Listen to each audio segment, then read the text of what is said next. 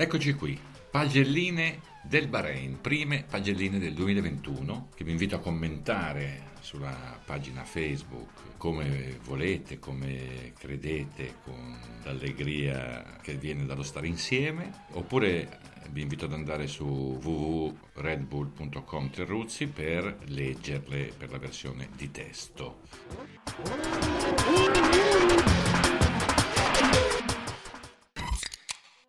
Allora, si parte. Voto 10 a Hamilton e Verstappen. Hanno viaggiato in coppia, una coppia fissa, formano ormai. Il finale del primo atto indica una novità fondamentale. Lewis non è più solo e Max sembra più cattivello di Rosberg, l'ultimo a complicare l'esistenza del re. Intanto, bravi.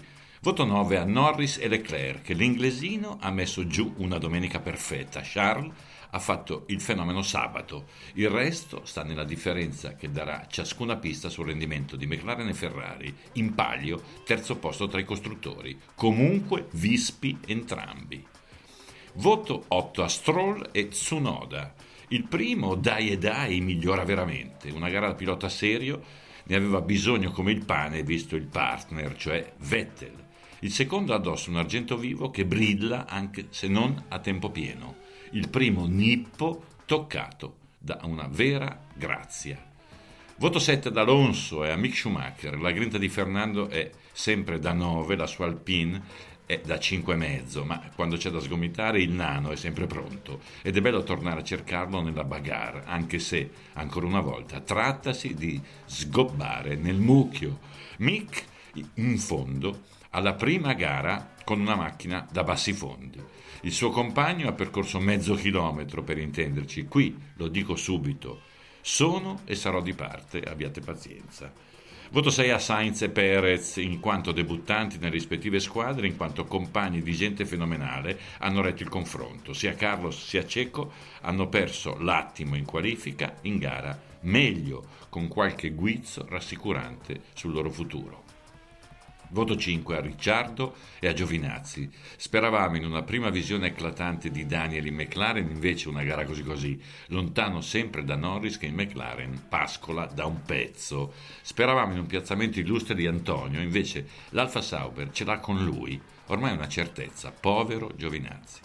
Voto 4 a Gasly. Ciccio, ti aspettavamo chissà dove, un errore superfluo all'inizio della festa e poi tutta la serata nascosto in cantina.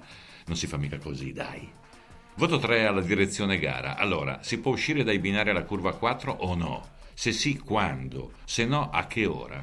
Siamo qui a domandarcelo e non abbiamo ancora risposte. Passano gli anni, ma abbiamo sempre una certezza, non sanno quello che fanno. Allegria, come diceva il vecchio Mike.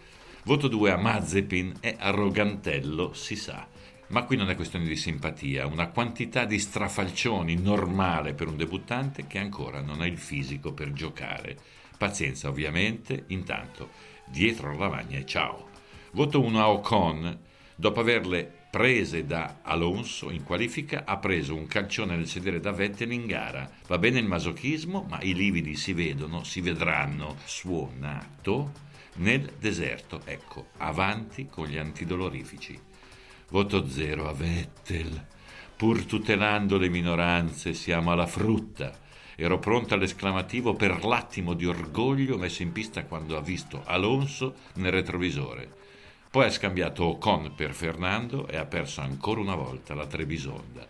Credo si tratti della 37esima volta nelle ultime 37 settimane.